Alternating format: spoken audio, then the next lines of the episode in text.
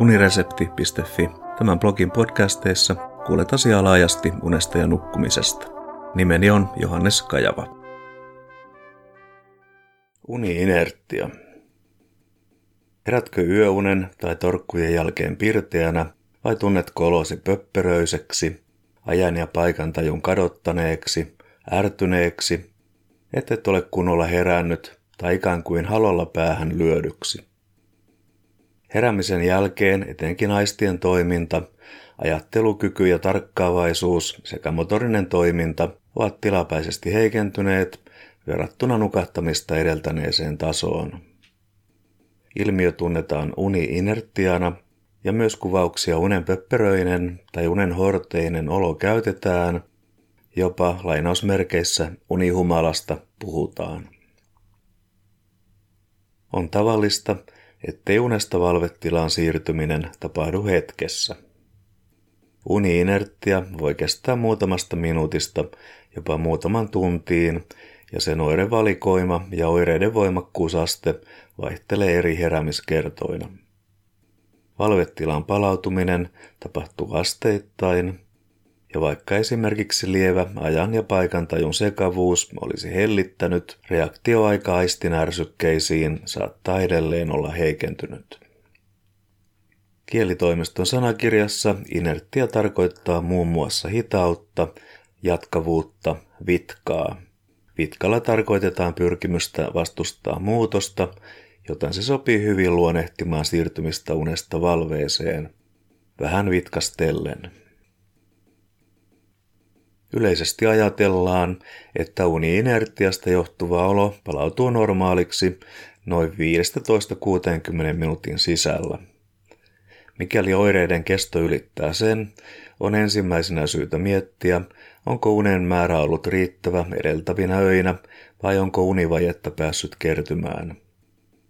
Eräiden unihäiriöiden, esimerkiksi yleistymään päin oleva uniapnea, kohdalla palautuminen saattaa kestää pidempään.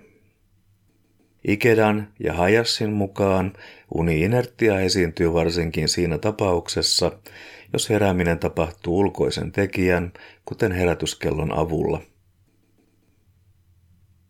Tassin ja Musetin katsausartikkelissa arvioidaan unien inerttiaa koskevia tutkimustuloksia. Yksi merkittävimmistä uniinertian esiintymiseen vaikuttavista tekijöistä on univaihe, jonka aikana herääminen tapahtuu. Unisykli on noin 90 minuutin mittainen ja se jakautuu toisiaan säännöllisessä järjestyksessä seuraaviin univaiheisiin, kevyeen uneen S1 ja S2, syvään uneen S3 ja S4 ja vilkeuneen. Mikäli herääminen tapahtuu äkillisesti syvän unen aikana, vaikutus uniinerttia voimakkuuteen on suurempi kuin muissa univaiheissa. Tassi ja muset viittaavat tutkimukseen, jonka kuluessa koehenkilöt herätettiin 20, 50 tai 80 minuuttia kestäneen unen jälkeen. Tämän jälkeen heidän kognitiivista suorituskykyään testattiin eri menetelmin. Suoriutuminen oli heikentynyt eniten 50 minuutin unen jälkeen, sillä siinä vaiheessa tutkittavat olivat ennättäneet vaipua syvään uneen ja olivat yhä siinä vaiheessa unisykliä. Sitä vastoin 20 minuuttia kestäneen unen jälkeen tutkittavat olivat vielä kevyen unen vaiheessa ja uniinerttia vaikutus näkyi testeissä vain lievänä. Samoin oli 80 minuutin jälkeen sillä silloin herääminen tapahtuu joko kevyestä unesta tai vilkeunesta. Toisin sanoen pitkäkestoista uniinerttiaa voi ilmetä myös hyvin nukutun yön ja riittävän unenmäärän jälkeen, ja se saattaa kestää jopa useamman tunnin ajan, mikäli herääminen tapahtuu epäedullisessa vaiheessa unisykliä. Toisaalta on muistettava, että syvä uni nukutaan pääosin yöunen ensimmäisen puoliskon aikana mistä johtuen tulos koskee käytännössä yleisimmin pitkiä päiväunia. Ikeda ja Hayashi halusivat selvittää, onko tottumuksella herätä itsenäisesti ennalta päätettynä aikana ilman ulkopuolista tekijää kuten herätyskelloa mahdollista välttää uni-inerttia. Tutkimukseen osallistui kymmenen henkilöä ja se kesti viiden yön ajan. Osallistujat saivat noudattaa yksilöllisiä tottumuksiaan nukkumaan meno- ja heräämisajan suhteen. Ensimmäisen yön aikana oli tarkoitus vain sopeutua koeasetelmaan. Toisen yön päätteeksi osallistujat herätettiin ennalta sovittuna aikana ja loput kolme yötä oli varattu itsenäiselle heräämiselle.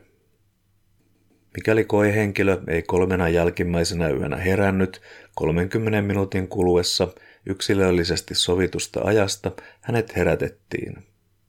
Jokaisen unta seurattiin polysomnografian avulla. Ennen nukkuman menoa ja heti heräämisen jälkeen kognitiivista suoriutumista arvioitiin kuuloärsykkeeseen perustuvalla reaktioajalla ja kyvyllä suunnata huomio vaihtuviin kohteisiin.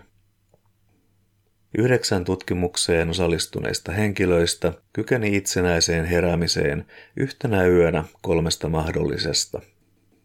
Niinä kertoina, joina kokevalvoja herätti osallistujat, heidän aamuinen reaktioaikansa oli merkittävästi pidempi kuin ennen nukkumaan menoa. Sitä vastoin reaktioaika oli merkittävästi lyhyempi, mikäli koehenkilö oli herännyt itsenäisesti Reaktioajan lyhentymisen otaksutaan siis viittaavan vähäisempään uniinerttiaan. Missä univaiheissa osallistujat heräsivät? Aamuisen kokeenvalvojan tehdessä herätykset kolme osallistujista oli S1-univaiheessa, kolme osallistujista S2-univaiheessa ja kaksi osallistujaa REM-unessa. Kun herääminen tapahtui itsenäisesti sovitun aikarajan puitteissa, yksi osallistuja oli S1-univaiheessa, kuusi osallistujaa oli S2-univaiheessa ja kaksi REM-unessa. Yksikään kokeeseen osallistuneista ei siis herännyt syvästä unesta. Tämä selittynee sillä, että syvä uni nukutaan pääosin alkuyön aikana ja aamua kohden uni kevenee. Ikedan ja Hayashin tutkimuksen loppupäätelmänä on siis, että herääminen ennalta päätettynä aikana ilman ulkoista tekijää kuten herätyskelloa vähentää yöunen jälkeistä uni-inerttiaa. Voiko edellä käsiteltyjen tutkimusten perusteella ehdottaa, miten uni-inerttiaa voi vähentää? Tärkeintä on välttää univajeen syntyä. Toiseksi voi opetella heräämään ilman herätyskelloa, sillä se voi ymmärrettävästi hälyttää missä tahansa unen vaiheessa. Älypuhelimissa olevien unenseurantaohjelmien väitetään unta tarkkailemalla kykenevän herättämään oikeassa vaiheessa unisykliä, minkä ansiosta heräämisen pitäisi tapahtua virkeänä. Ongelmana on kuitenkin se, että ohjelmien toiminta perustuu kiihtyvyysanturien antamaan dataan ja algoritmiin, joka päättelee enemmän tai vähemmän luotettavasti univaiheen. Algoritmia voi aina kehittää paremmaksi, mutta en osaa arvioida, miten luotettavia tuloksia sen ja kiihtyvyysanturin avulla voi edes periaatteessa saada unesta. Mahdollisesti apu uni-inertiaan ei siis löydy älypuhelimesta, ei ainakaan vielä. Torkkujen pituus ei saisi ylittää 20 minuuttia – tai sitten unisyklissä pitäisi edetä kohti syvää unta uudelleen seuraavaa kevyen unen vaihetta tai REM-vaihetta. Toisaalta kokonaisten unisyklien ja sen sisältämien univaiheiden kesto vaihtelee, joten ei silti ole varmaa, mikä olisi juuri oikea hetki heräämiselle pitkäkestoisten torkkujen jälkeen.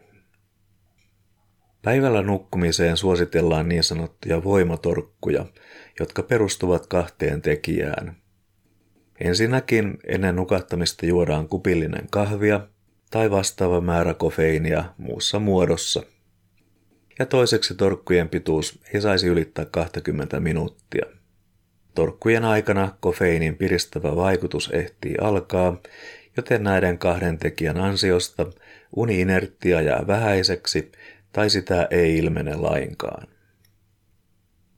Luetaan myös jatkojutun Uni-inertia 2, jossa asiaa käsitellään tuoreemman tutkimustiedon valossa. Kiitos kuuntelemisesta, ja mikäli pidit jutusta, linkkaa se unesta ja nukkumisesta kiinnostuneille.